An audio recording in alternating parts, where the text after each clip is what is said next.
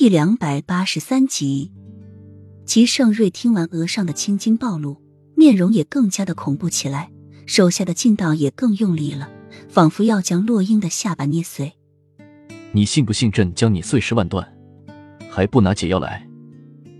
给皇上解药了，奴婢也照样要死。有皇上在黄泉路上陪着也好。洛英泛起一丝冷意说道。齐盛瑞的眸子。简直要捧出火来了！他平生就这么被一个女人威胁着。你想让朕饶了你？齐盛瑞呼吸开始加速。奴婢知道皇上是不可能饶了奴婢的。洛英艰难的说着，隐约能听到自己下巴被捏碎的声音。那朕就成全你。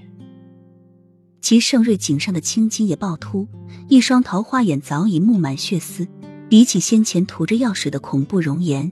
齐盛瑞现在的神情更加恐怖。洛英听后冷笑出声：“皇上，你要是死了你的仇怎么办？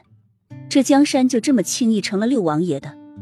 皇上，你这么多年付出的心血全部都没有用了。我想，皇上你不会天真的以为小溪会斗过六王爷和太皇太后他们吧？皇上，你甘心吗？”洛英一口气说完这些，明显感觉自己的下巴不是自己的了。齐盛瑞听后，手下的劲道松了一下，一双眼如果能真的喷出火来的话，洛英估计早就被烧得连灰都不剩。所以皇上还是选择左边的药丸，只是终胜不举而已。洛英再一次的摊开手中的药丸，风轻云淡的说着。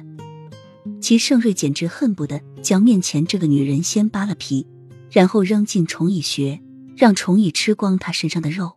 啃食他的筋骨，吸吮他的鲜血，而他的皮就拿去做一盏灯笼挂在一桩，终日与尸体而伴。